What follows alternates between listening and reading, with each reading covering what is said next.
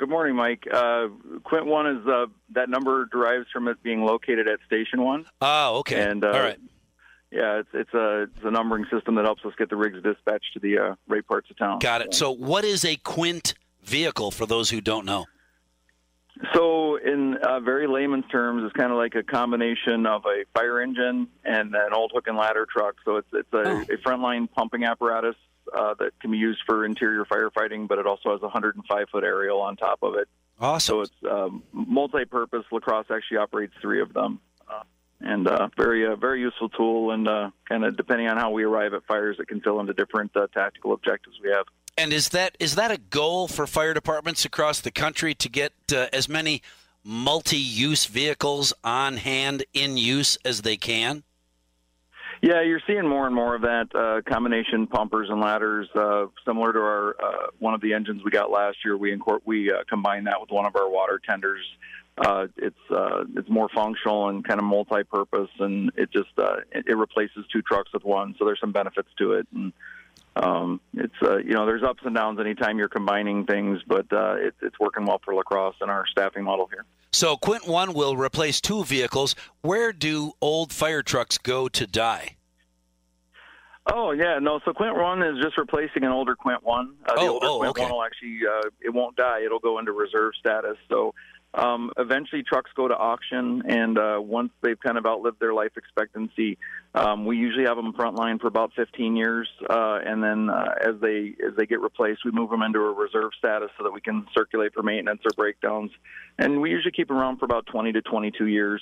At that point, they go up for city auction, and it's uh, it varies from uh, just uh, you know buffs that want to buy an old you know fire truck for parade purposes Sure. to other other people that want a fire truck. Awesome. Other communities even uh, would consider that old fire truck better than the uh, Yeah. pumper that they have, for instance. Yeah, you see that a lot. You know, we we take pretty good care of our rigs, and then uh, for some rural department uh, where maybe they uh, you know a little bit harder uh, economically, they can pick up a, Sure. a ladder truck that might serve Sure. that purpose for another 10 years or something. Do you name it after someone? Are you going to hit it with uh, champagne and name Quint One after uh, you know old historic firefighter, uh, old chief, you know uh, Bob Yeah. Schmidt who was on the staff back in the twenties, Yeah. whatever, and we'll just call Quint One Bob.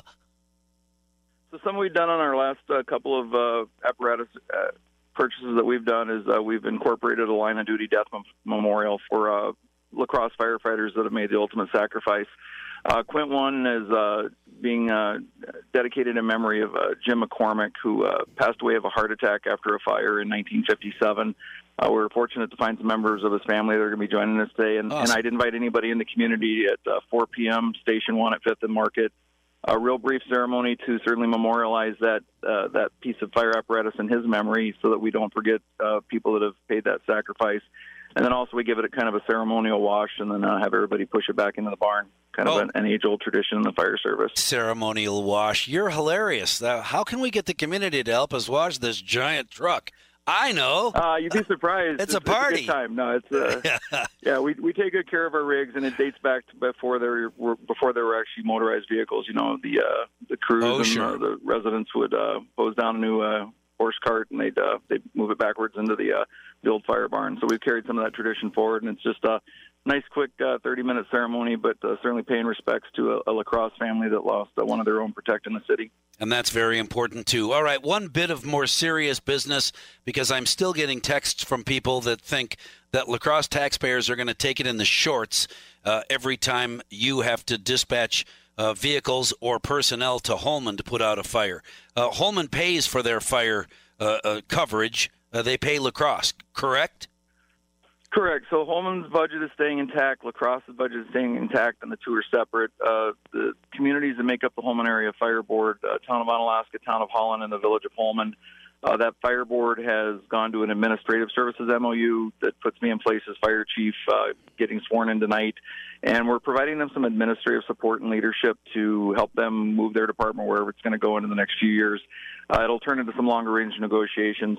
This first year, uh, we are being compensated for our time. Uh, predominantly, it's work that falls on salaried managers, so nothing's going into any of our pockets. But uh, the city is being compensated for the the input. And then, as far as operationally, um, we we have for a long time had mutual aid agreements where we go north Uh, Holmen comes south as we need them. Uh, so we're we're honoring those. Nothing has really changed operationally. It's really just getting our our leadership team in place to help Holmen kind of take next steps.